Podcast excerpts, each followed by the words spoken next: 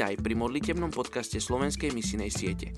Modli sa za veľké veci, očakávaj veľké veci, rob veľké veci, ale nadovšetko sa modli. Ruben Archer Tori.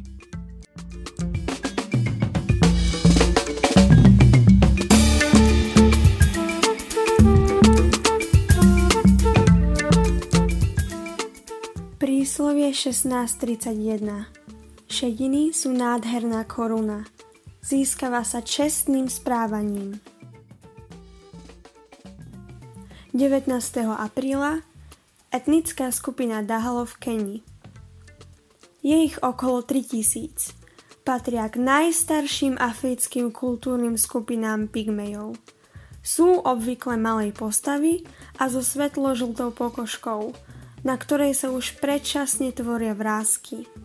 Nemajú kmeňové usporiadanie a rozhodnutia robia prostredníctvom diskusie a vzájomnej dohody.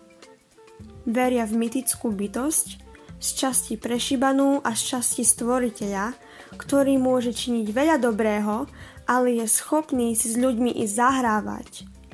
Po smrti sa duša vracia do domu veľkého boha na nebi.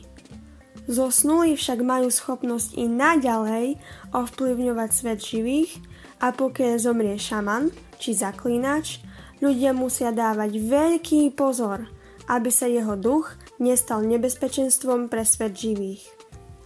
Poďte sa spolu so mnou modliť za túto etnickú skupinu Dahalo v Kenii.